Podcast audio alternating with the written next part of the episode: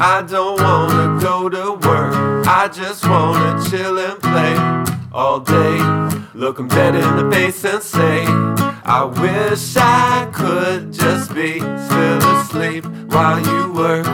Welcome, welcome, welcome to the Jobs Blow podcast with Briana and Josh. The podcast for dreamers with and without day jobs. So glad to be here sharing more inspiring stories as well as perspectives on surviving life and career in, during, around, and now still during, but almost out of a pandemic. Do you feel like do you are you feeling any like pandemic freedom? I mean, I certainly I feel it now I, I'm more fe- than before. What do you mean? Like you're more comfortable going outside? Well, yeah, and I mean, there's certain places now. CVS, you if you've been um, vaccinated, you can go in without a mask on. Right. Um, oh, I know. guess like I guess my cautious side is like everybody's like I'm vaccinated, vaccinated, but then you're like, well, who really is vaccinated? yeah. And how well, do you at least we it? live. At least we live in a state where people are like more likely to be to be vaccinated. cautious. I actually one cool thing is a play that I had done over the pandemic. Uh, we did it like over Zoom, actually, like a Zoom play that was then like used for promoting um, a different cause. Actually, got picked up to be actually staged in uh, Lower New York in Westchester. So I might have a chance of being in that, but that's in the fall. So Oh, well, I'm that's excited cool. about that news. That could be cool. That's cool. Well, I've also been um, I've been down a rabbit hole since um, we were planning this show Okay. because all right, so our guest Carrie from the I'm Not Sorry podcast right. brought our guest to us today. And Go for it. tur- Explain. Yes. So it turns out I went to college with this gentleman. And when she told me his name, I didn't recognize it, but I looked at him up on Facebook and recognized his face immediately. so I reached out to him. His name's Turney Duff. And um, he obviously doesn't remember me, which I don't take offense to. Apparently, my face is not memorable. But um, we started talking about, and I think I figured out the class that we were in together in the Ah. journalism school.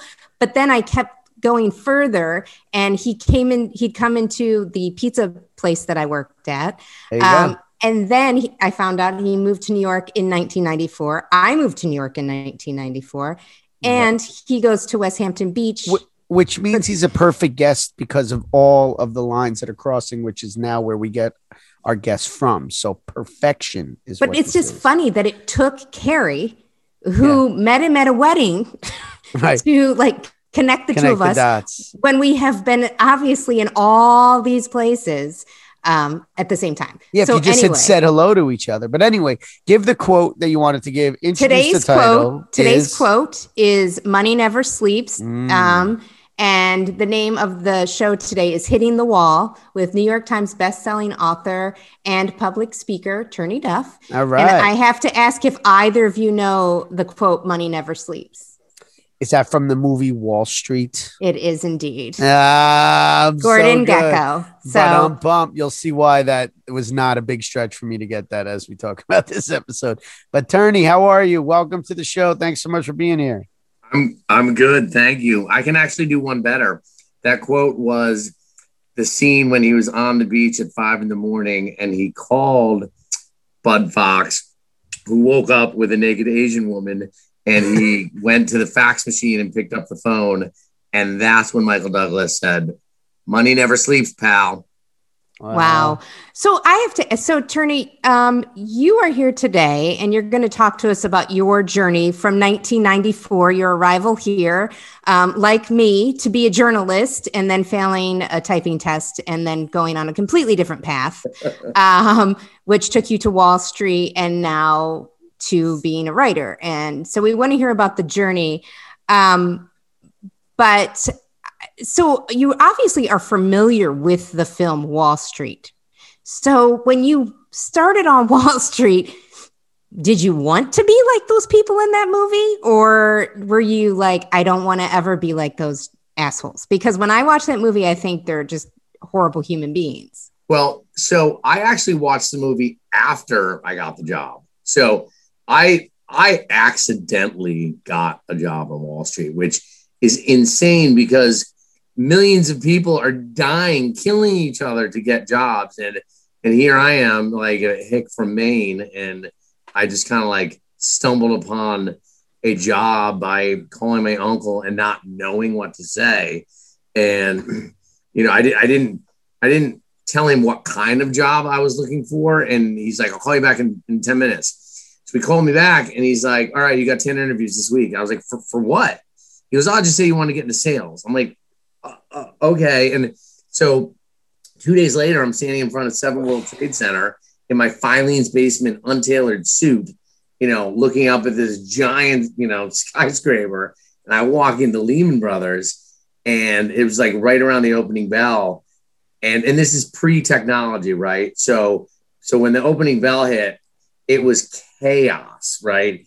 It's men and women screaming at each other, and it's just like What are they It felt like- screaming? what are, what are they even screaming? Buy. I never Aren't they understand screaming that. buy Right. or Sell, something? buy. like I I'll don't pay for know. two fifty. How, Call how you me. coming out? Yeah, I mean, just I need a chicken sandwich.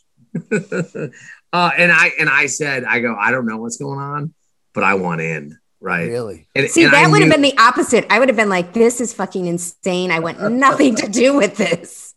Well. It, I mean, they seemed like my people, right? Because like I wasn't a very good student. I was an okay student, um, but these people did not seem like, you know, they were the people hanging out at the library, you know, on the weekends. And having like Um, quiet listening discussions about life and philosophy.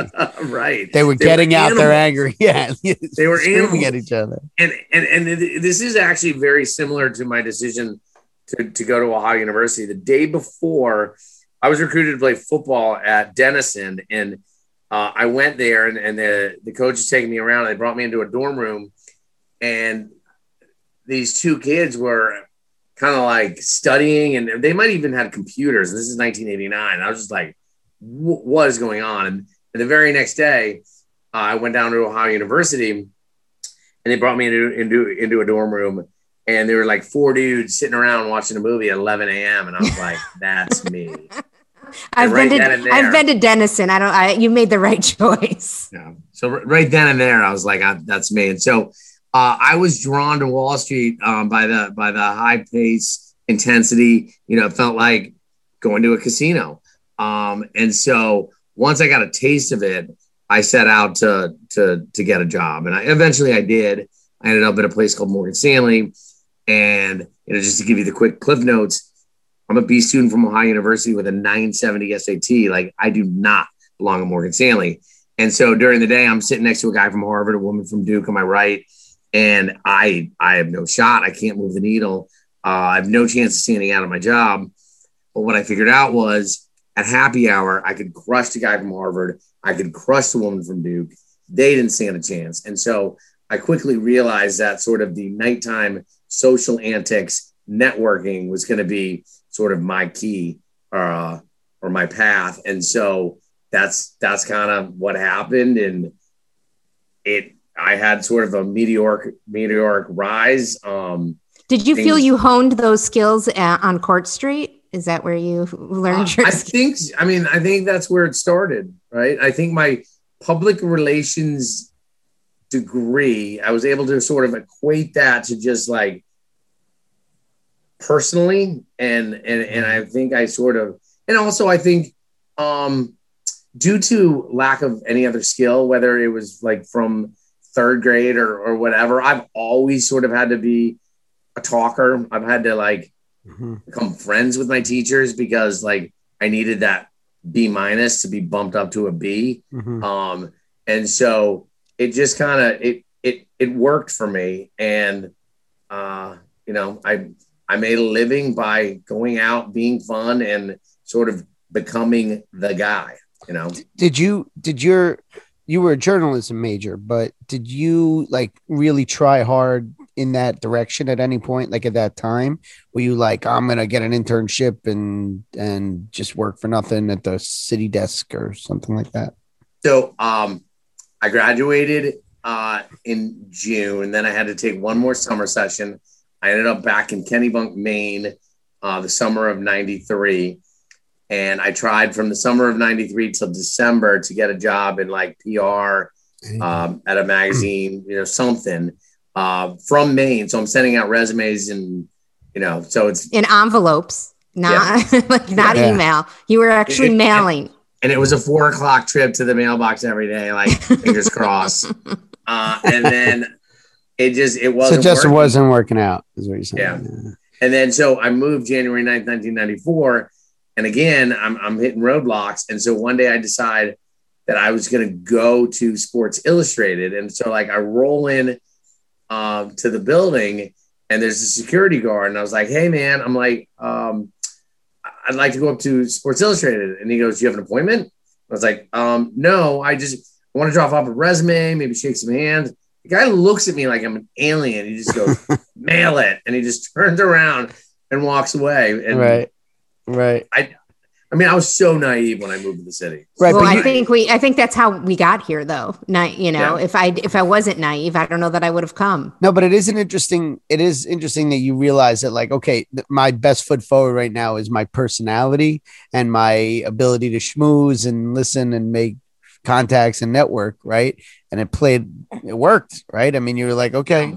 I mean, that's And that's like honestly, you would have been great in PR if those were your skills. Those for me, uh, that's where I don't. I am not somebody that schmoozes. I am not a schmoozer. Ernie. Well, so Josh and I are probably two people that know the least about Wall Street. So Yes. your book is called The Buy Side. So do you want to continue telling your journey, but also enlighten us on what the hell that means? Sure. Uh, in the simplest terms, the buy side is basically the client. Uh, so I used to buy and sell stocks, but um, we, we we would on Wall Street we we would refer to the buy side basically it's just as the client. Um, so I worked at a hedge fund, um, and we you know we managed you know 1.4 billion dollars, uh, and and the idea was, you know, people would pay us a management fee and give us 20% of the profits because we were professionals and we were be able we were we were doing it all day every day. So wealthy people were willing to give up 20% of the profits and pay us a management fee uh, so they just didn't didn't have to look at their finances. And so um, you know in the simplest terms the buy side is mutual funds hedge funds people with their own account um, at home and the sell side are brokers Okay. Got it. like banks. And what And s- kind of stocks? Anything in particular that you were working on, or was it all around the full spectrum? Uh, I, I, for for most of my career, I, I was trading healthcare, but I've, I've traded everything. So, Turney, in one of your interviews, you talk about kind of that moment at your desk when an opportunity fell in your lap, and it was kind of the moment where you made a decision. And I think it was the decision, a moral decision in a way that that y- you had to decide between your career and your soul. It- I mean, that's what I got when I heard the interview, the whispered call. Right. Uh, what, and you, you want me to Yeah, expound because you know Josh doesn't. I mean, so th- there was a moment, um, you know, I'm late, late twenties, maybe, maybe even early thirties. Uh, and I was at this hedge fund called the Galleon Group and I got a phone call and this guy was whispering and I couldn't really hear what he said. And I was like, Galleon, he's like, Jefferies is going to upgrade Amazon in six minutes. And I was like, excuse me? And, and he's just like, click, and he hangs up on me. And I was like, wait a minute. He just told me that Jefferies, which is a broker, is going to upgrade Amazon in six minutes. So I look at the stock and I was like, oh my God, like what what do I do? I'm like, you know, if if I don't buy the stock and it goes up, you know, this guy's gonna call my bosses back and like expect like a high five or something. And and I'm like, well, if I do buy it, like isn't isn't that illegal? And so like I kind of had a choice to make, and I ended up buying hundred thousand shares. And uh, sure enough, six minutes later, Jefferies upgrades the stock. Uh, it shoots up five points immediately. I make a half a million dollars in less than a couple of minutes, and I was like, wow. I was like, you know, if I got this call every day, like I'd be a great trader. so, uh, is that the secret to good traders? Then I mean, is that is that what you're of. telling us? it it helps for sure um but you know at that time uh, i can also look back um and realize that it's also the same time where i started making decisions based on consequence you know not right and wrong you know what i was taught kind of growing up and and so in my early 30s i started making decisions based on will I get caught? Like, is anyone going to find out? How many people am I going to piss off? Like, it was purely consequence versus just like doing the right thing. And uh, it took me, it took me a while to kind of get back back on track. Would you say that your drug addiction is a result of that making partly? I, I mean, I think, I think regardless, I would have been an addict no matter what.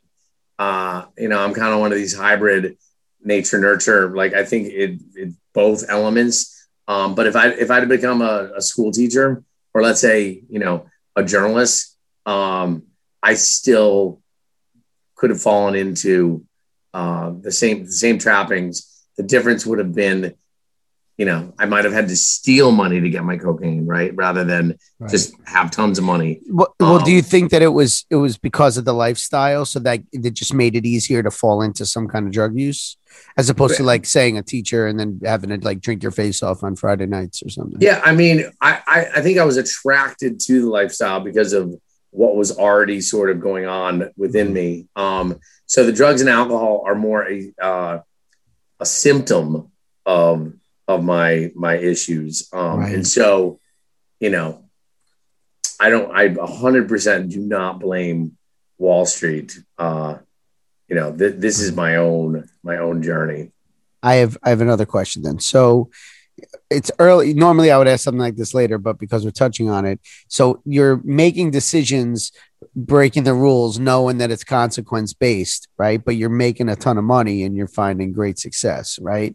Do you think there's an element to success at any level where you got to break the rules? Like, I mean, it's not advice you give it in a classroom, but would you say that that's kind of part of it at some point? Yeah, but you know, there's long term risk to that, right? So I definitely played it fast and loose, but you know, some some of the issues sometimes is, you know, if you if you cut one corner, you know, what what does that mean five years from now, right? Like, um, so you know, that's that's always a uh, a, a risk, um, but also, you know, there there is there is a reason uh, to I'm not I'm not saying cheat or or cut corners, but sometimes you do have to take risks.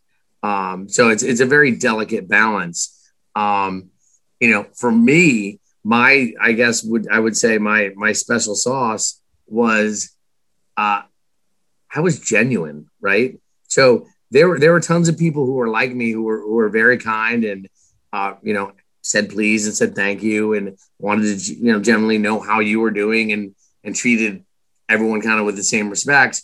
Um but i truly meant it right? And mm-hmm.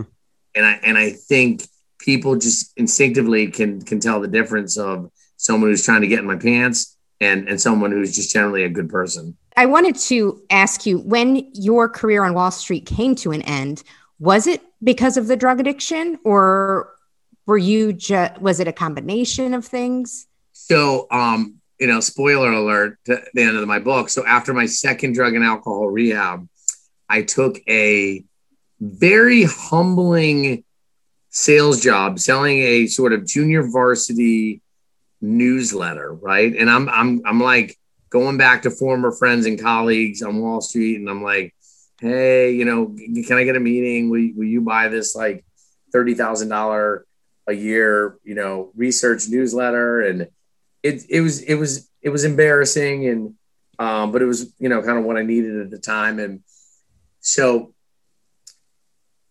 I end up in this you know huge huge billion dollar hedge fund, and and and I'm talking to the guy, and all of a sudden he just he's like, "How much you gonna make next year?" I was gonna make thirty grand, right? And I go three hundred, and he goes, I got a seven figure job. Goes, I want you to come back tomorrow. I was like, uh, uh, uh, okay. And so the next day I show up and I'm like, I meet with human resources and um, I, I ace the interview and, and they're like, we'd like you to come back, you know, another day. And so I'm, I'm starting to get nervous that, that I'm going to get this job. And I come back and I ace that interview and they're like, all right, you need to come back one last time, meet the head honcho and, and the job is yours. Right. And so that night I was just kind of panicking. I was like, I knew it wasn't right. Like that's not where my heart and soul were. And so I ended up going to the interview and I'm sitting there the guy's got a like the contract on the table, right? And he's the head of the firm, Mhm. and and he's sitting there, and it was something came over me. Like I don't I don't know what it was, but the guy says he goes, he's like, you know, so we're a global firm, and you know, so you're gonna have to come in maybe once, uh, one Saturday a month. He goes, maybe, you know, one late night, you know, a month, um, you know, to work overseas markets. And I go, yeah. I'm like, I have a four year old daughter. I'm like, I, I don't think that's gonna work. And the guy's looking at me like like I'm an alien. And so he's like, all right. He's like, well, he's like, I hear you're, you know, you're you're a great healthcare trader. And I and I kind of looked at him. I was like, you know what? I'm like, I haven't traded healthcare in six six years. Yeah. And the guy's looking at me now, like, was like, what is he doing? and so I self sabotaged the the interview, and at the end of it, I didn't I didn't get the job, and and I walked out of there, and I felt free for the first time ever. So Yeah.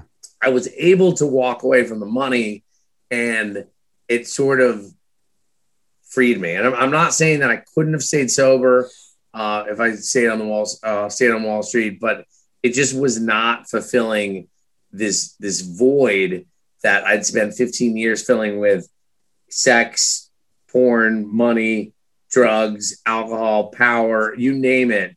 I was trying to fill this void and and and it wasn't working. And so by leaving Wall Street, I was able to start writing. And that's really kind of when I started to see some internal growth. So you were back to where you started essentially with Pretty your, much. And so can you talk to us a little bit about your if then, you know, um, what you talked about in your TED talk?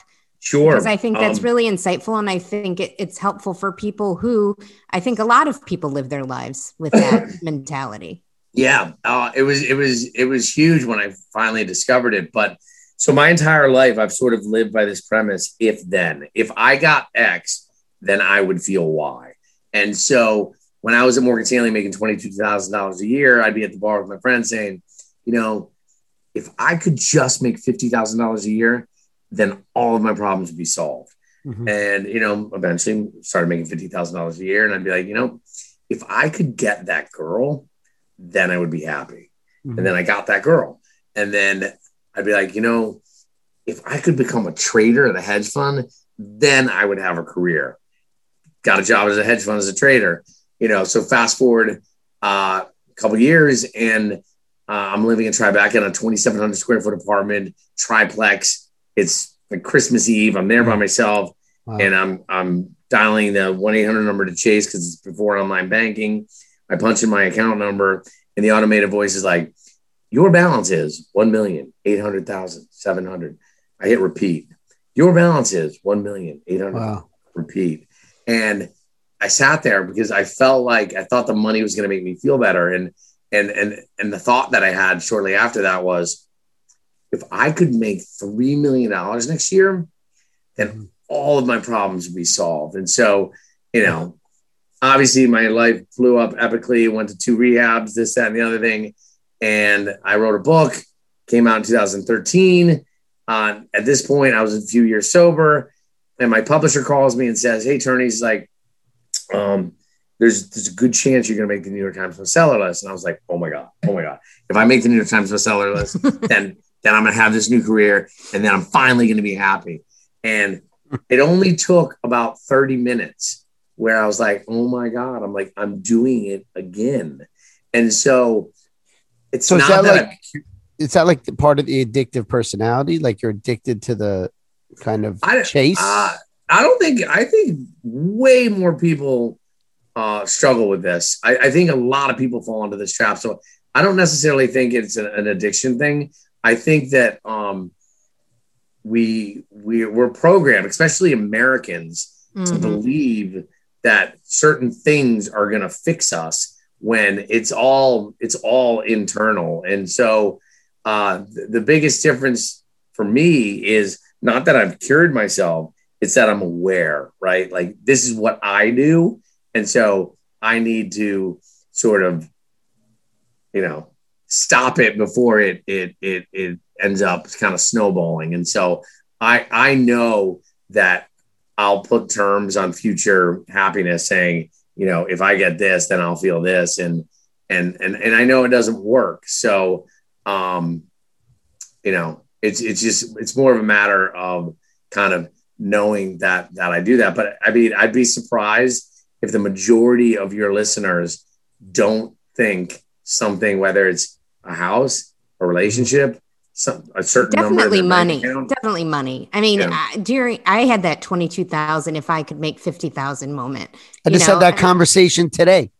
If yeah, we could just I make this amount everything would be fine. Yeah i mean I, I think at some point you hit a place where you decide you're going to live in your in the present and be comfortable and you know i i think i finally hit got to that spot um I don't know, uh, but I definitely right. agree with you. I think everybody has that. But I want you to tell Josh for your 34th birthday who you hired to play. what, what, what?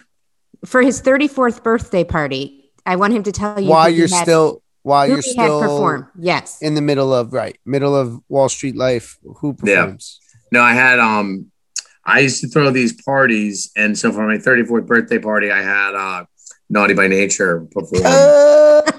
Another parallel, Josh. Another wow. par- Josh has. Uh, are we only interviewing to- these people to give us advice for the week? Like, are they our therapist? Like connecting us? This is what I think our job is. I have a connection to them too, but that's wild. Well, aren't they great? That that must have been. And that was, was phenomenal. That was the top of their career and i've been i've been to their i've been on stage with them for their concerts and they throw a a show they know how oh, it was yeah it was it was it was incredible wow that's cool who'd you go who'd, who'd you connect through vinny Oh my God! I mean, it's we're talking 2000 October 2003, so I I oh. have no idea. He probably my, went my, through their management and right. Well, so my original connection, going back to my friend Jesse, who was a rapper mm-hmm. um, in the early 90s. He connected me. But like like one party I threw, I remember this was pretty wild. Um, I had Dougie Fresh yeah. a, few t- a few times at my party. And this was wild because he performed a few times in a small venue, a place called Canal Room down in Tribeca. Uh, and then fast forward like a year later, they had him sort of emceeing American Idol when American Idol was at its height. And I'm like, he went from my party to performing in front of 70 million people. Wow. That's so funny. So, wow. so you Wait, wrote, oh, sorry. I just wanted to clarify real quick. You said all these things weren't making you happy. Did you ever find something, or is there one, is there a one word answer that ever did ultimately make you happy that you weren't if thening about? Uh, wait, say, say, that last part again. Well, you were you were talking in your TED talk, and you just told us about you know saying if then you know, and this right. kind of chasing the white rabbit constantly. Is there anything that ever did eventually sure um, so make you happy and satisfied? Real real quick, uh, 2011. I'm living in Long Island City, and another I, parallel. I know. I was I was I was two years sober. Um, I had made all of my amends; they had gone flawlessly I was getting along great with my ex. I was seeing my daughter every single day or talking to her every day. And I just got a gigantic uh, contract from Random House for a book deal. Wow. And I still wasn't happy. And I was like, something, something's wrong with me. Right? right. So I went to the computer and I, and I looked up the pursuit of happiness because I wanted to know what it meant in 1776. And so what I learned was it was shocking, but the definition of happiness back then was honor, courage, integrity, how you live your life. And I was like, wait, what? Like, I thought it was pleasure, material things, right? And so on that day, I, I decided to say, fuck happiness. And I decided to make serenity my goal. My goal was going to be serenity because my definition of happiness cannot be sustained. No matter what, it can't be sustained.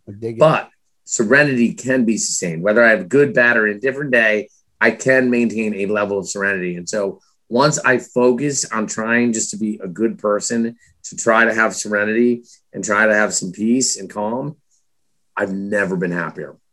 Although I have to say, going from Wall Street to Hollywood, probably not the best choice of career path. Well, yeah, I want to hear about that too. Let's talk about that. Well, yeah, no. So you you wrote the buy side and it launched, and we were talking earlier. You sold the rights to Sony. Yep. So take us from from there and where to where you are now. Oh, I mean it's it's a whirlwind, but uh, so I sold the rights to Sony. Uh, it seemed like something was going to happen. Uh, they were engaging with um, Topher Grace, um, a couple of other people. Uh, but then all of a sudden, Wolf of Wall Street came out and Billions came out, and so my my book just kind of went away. Uh, and in the meantime, you know, I got I got some opportunities. I was in front of the camera for a show with CNBC called The Filthy Rich Guide. I was writing for them. Uh, I ghost wrote two books, uh, a couple of New York Times bestsellers.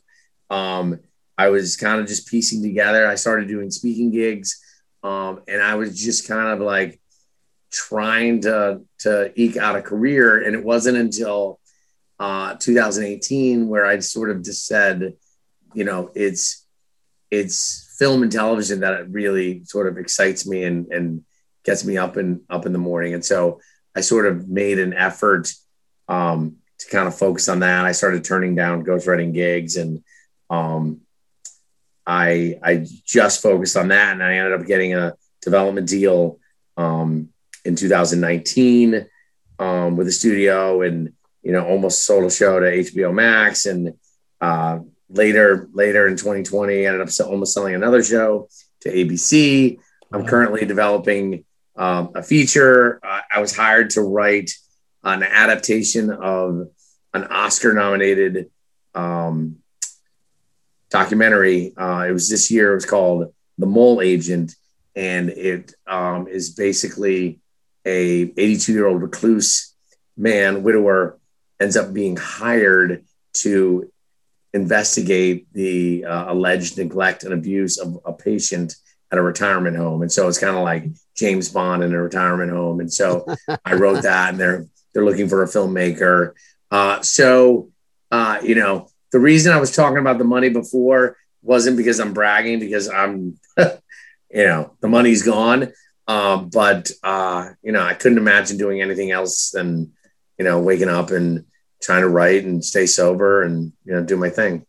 That's it. First of all, it's incredible because we all know from the Hollywood side that people are writing things constantly and pitching, and it's like impossible to get positive feedback, let alone you know somebody who's willing to help you. So it's kind of great in a way that you had a story to tell, right? And, yeah. you know, it's opened all these other doors. But one in reading up on you a little bit before the interview, there was something that I guess is a way I live, and I was wondering where your head was at during it. But like you're making five hundred thousand, then you're making a million, then you're making more than that, right?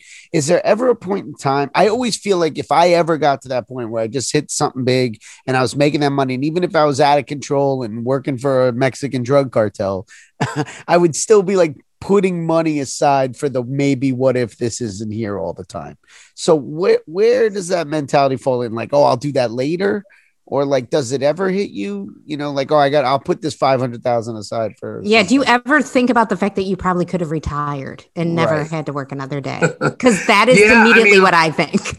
a little bit yeah for sure. Um you know and everyone's different but i, I would say the one thing uh that i completely misjudged was you know being let's say 30 33 years old and making $2 million um, what? Why would I think it was ever going to end? Mm-hmm. Right. Like because you've seen the movies, damn it. I'm 30, but I'm 33. like I got at least another 15 years of this, right? Like, right. Um, so that was part of it. Um, and then, you know, I I made a million dollar investment into a, a casual dining uh, concept called Fatburger, Right. I own the state. Yeah. I own the rights to the state of New Jersey I got into bed with the wrong people, ended up losing, you know, a million dollars after taxes. And, you know, like that stings. You yeah. Know? Wow. I bought wow. I bought a house, bought a house in Memorial Day of 2007, right? Like right. literally right the before. height. Oh. Yeah. Oh my so God. did you did you at least squirrel away college money? like did you squirrel away anything?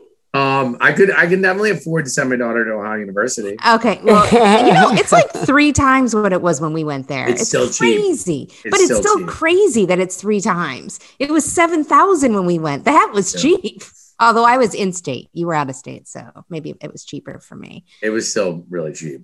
Yeah. No. So, are you writing a second book? I thought I read that.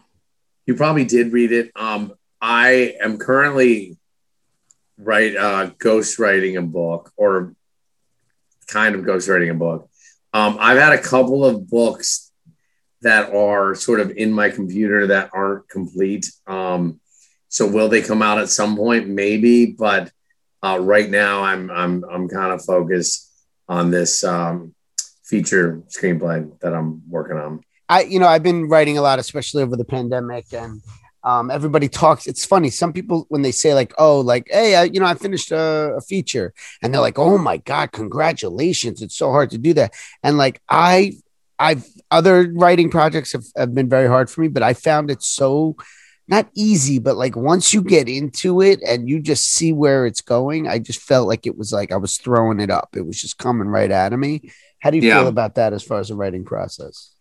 Um, you know, I used to be a uh, a person who liked to to wing it. Like I didn't like to sort of outline or develop, and um, I quickly learned how sort of important or how much it could it can help the process, right? Um, so I feel like the more pre work I do, the more like it will just come flying out of me. So the the pilot that I wrote that ended up getting me my manager and kind of like opening up all of these doors for me. Um, I basically loosely based it off of my life. Uh, it was called Has Been, and I basically had it um, start where my book left off. Right, so it's a 40 40 year old guy back from a second rehab, living in a house that's going into foreclosure, half furnished, girlfriend gone, daughter gone, and he opening scene. He's at the doctor's office, and this really happened to me and he's looking at the form and he's filling it out. It's like name, birthday, social security number, and then all of a sudden he looks down at this this line. he's like, he doesn't doesn't know what what to, to do. And it says emergency contact, right? Mm-hmm. So I sat there in the doctor's office and I'd blown myself up so epically. I couldn't think of a single person to write down as emergency contact. And it, and it was sad and pathetic and whatnot. But so for that pilot, at no point did I not know what was going to happen. Right. Like right. he goes to Jen, my ex, to see if she'll say yes. And she doesn't. Then he goes to his cousin and then he goes to his old best friend roommate. She doesn't. Then he goes to his party friend and like, he's trying to sell his house. And like, and so like at no point did I not know what was going to happen. I wrote the thing in 10 days. Yeah. Wow. So when wow. you, when you fell apart and when it all came tumbling down, all the people that you thought were your friends, did they scatter? I mean, did you have any loyal people? Yeah, I, I was surprised by some people, um, both positive, positively and negatively. Uh, some people who I thought were going to really kind of be there for me uh, ended up just disappearing, and it was kind of like, wait, what? I thought I thought we were we were friends. Your drug dealer didn't stick around. and there were um, there were other people who I was kind of like, oh, like you, you still like you still care, and so uh, it actually ended up being a very healthy spring cleaning, right? Like at that point, I knew, like I knew who was real and who wasn't. Well, I have to say, when you painted the picture of calling Chase and listening to how much money yep. you had, but the fact that it was Christmas Eve and you were by yourself, the, to me, that said more than how much money you had in your bank. Oh, totally. Totally. So, wow. Yeah. Uh, I have to say, um, Josh and I thought we hit it really big on our podcast when we had an adult film star because of the name of our show. but I really was toying with the fact that you had a job and you were doing blow. I was like, there's something there, Josh. There's a name. Right. Right. Was that was that That's, the worst of your of your vices, or did you get into anything worse? Oh yeah, I was I was inducted into the Cocaine Hall of Fame. Like, you were. Yeah. Yeah. Wow. Do you have wow. any health any health problems because of that? Not that I know of. Wow. Um. All right. So for you want to move into our game, real life versus real life. Okay. So preface it though, so we have an in, in point. Right. So real life being R E A L and real life being R E E L. So your life um, on Wall Street, the reality version, versus what most of us people who have no fucking idea what goes on down there, only what we see in the movies. Uh, so the R E E L life. So now let's get into the game. Real life versus real life. so, how do you feel your experience differs from the existing Wall Street movies? Um, my experience was probably oh that's that's i mean it's tough right because they only show you certain elements um you know the day to day was slower but uh you know my my nights were definitely you know more more deviant than what we've seen in the movies. Yeah. Oh wow! Oh, now I'm scared. Okay, um, who would you, if if your film was made? Who would who would play you? Well, that's tough. Um, hey, can I play it, please? sure. I'm just um, trying to get Josh a job. at, at one point, I thought Emile Hirsch could could do a good job. Oh yeah, he's kind of disappeared. He'd probably be glad that you think that. I think I think he had some addiction issues. Oh well, look at that. There you go. Um, most outrageous real life moment during that time, and now that you you've piqued my interest, so. Um, I don't know if this is most outrageous, but um, for a small time, my claim to fame was smoking a blunt with Tone Loc. Um, but shut up.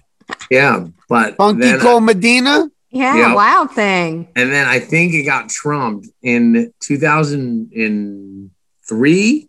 I was down in South Beach, and, and I mean, I was I was getting after it, and all of a sudden, this woman comes up to me, and she's like, she looks at me and she goes, "You are a rock star." And I think I do a double like take, and it was Tara Reid, and I was like, "Oh no, that's like I just got knighted." Yeah, I have hit rock bottom and top at the same time. Wow, wow. wow. Okay, um, and the last one: How do you feel about being a cautionary tale for other people? Um, I like it. I mean, I think the reason I I like it or I'm okay with it is because it's honest um, and I would say one of the greatest gifts I got from writing my book was for 40 years, I used to, like we were talking before, but I used to make decisions on like, how many friends will this gain me? How many will I lose? Like, should I make this decision or not? And so when I wrote the book for the first time ever, I just told the truth. I didn't, I didn't worry about what people were going to think. And, you know, thankfully the response to the book was was was was was great and it, it was very positive. And what i learned about myself was i would rather you not like me than for you to like me because i only showed you one one you know sort of side of myself. And so uh being a cautionary tale but but being authentic like i'll take that all all day. Would you do it again? Yeah Wow. You would even ev- everything you went through. 100%. There's no way I could be the person I am today with without it. Do I wish I didn't maybe hurt some people along the way? Of course. Right. But there's no way I could have had the wisdom that that I've been fortunate enough to to gain experience. Yeah. What's incredible is that you is that you you you're you're basically and we talked about this uh, Briana in other episodes too but about like you know somebody who's kind of lived through this and walked through the fire and you have a truth to tell you have an outrageous truth to tell and you're basically like exposing that life like wall street to the most of us and wolf of wall street they're movies at but your book is like the real life you know, you know, living through that. And there have been other uh, celebrity types. Well, Wolf of Wall names. Street wasn't that? That was. It was. Too, it, it was. But I'm saying like these what i'm saying is that people who have a crazy outrageous uh, story to tell are usually the ones people want truth right now. That's why true crime podcasts are so big. You know, they want that that access to that world, and it's interesting because you could try to make it up, and it's never going to go as far as what the real actual truth is. And like, look, you've uh, kind of you've created other opportunities for yourself you know, just by telling your own true to- story. Well, I just think it's funny, Turney, because we, like I said, we arrived here at the same time, took totally different paths, and here you are on my are. podcast. There it is. So funny. Yep. Right well, on. thank you so much for uh, being here and for telling your story. Is thank really, you for having really me. Quite powerful. Do you have any social channels you want to share? Um, I mean, um, you can find me on Twitter, Facebook, uh, just Turney Duff, and my Turney Duff. website, turneyduff.com. T U R N E Y D U F F. You really had the name. I mean, it was kind of like your name. You were, oh, something was going to happen. like Turney Duff. Well, what is what is? But you didn't recognize the name. I know. I don't. I told you though, I'm not good at names. Ask I didn't- Josh though. I will walk down the street in Manhattan and see like an 80s celebrity and like immediately be like, "Oh my god, there's She- so and so." She doesn't I- even I- remember my name. She just hits me in the head with a can. I did a podcast with Brad Garrett. You know Brad Garrett from Yeah. Everybody Loves Yeah. Him, and he, he he spent like the first five minutes just going off about how I had the greatest name of all time. Are you named after someone? Where does Turney come from? Turney's my great great grandmother's maiden name, I thought it might have been a maiden name. and claim to fame, my great great grandfather Great, great. was kicked out of Scotland for drinking, which is That's really hard to do. impressive. How Should write a story about happen? that. that has got to be a script for God's sake. Listen, Turney, we really appreciate you being here. Thank you. Thank you. Check out turn turneyduff.com. Uh, follow him, read his book, follow the story. Hopefully the movie comes out. We can we can all enjoy that. Briana, your Brie Haas one on the socials. And I am Mr. Josh Hyman. We're at Jobs Blow Podcast, jobsblowpodcast.com. Review, subscribe, tell your friends, share, leave a review. Did I say that? You know what people should do? They should leave a review. I'm going to just repeat myself until people start fucking doing it. Okay. Listen, guys, thanks so much. And uh, we'll catch you next time. Bye bye. The new law of evolution in corporate America seems to be survival of the unfittest. Well, in my book, you either do it right or you get eliminated. In the last seven deals that I've been involved with, there were 2.5 million stockholders who have made a pre tax profit of $12 billion. Thank you. I am not a destroyer of companies. I am a liberator of them. The point is, ladies and gentlemen, that greed, for lack of a better word, is good. Greed is right. Greed works.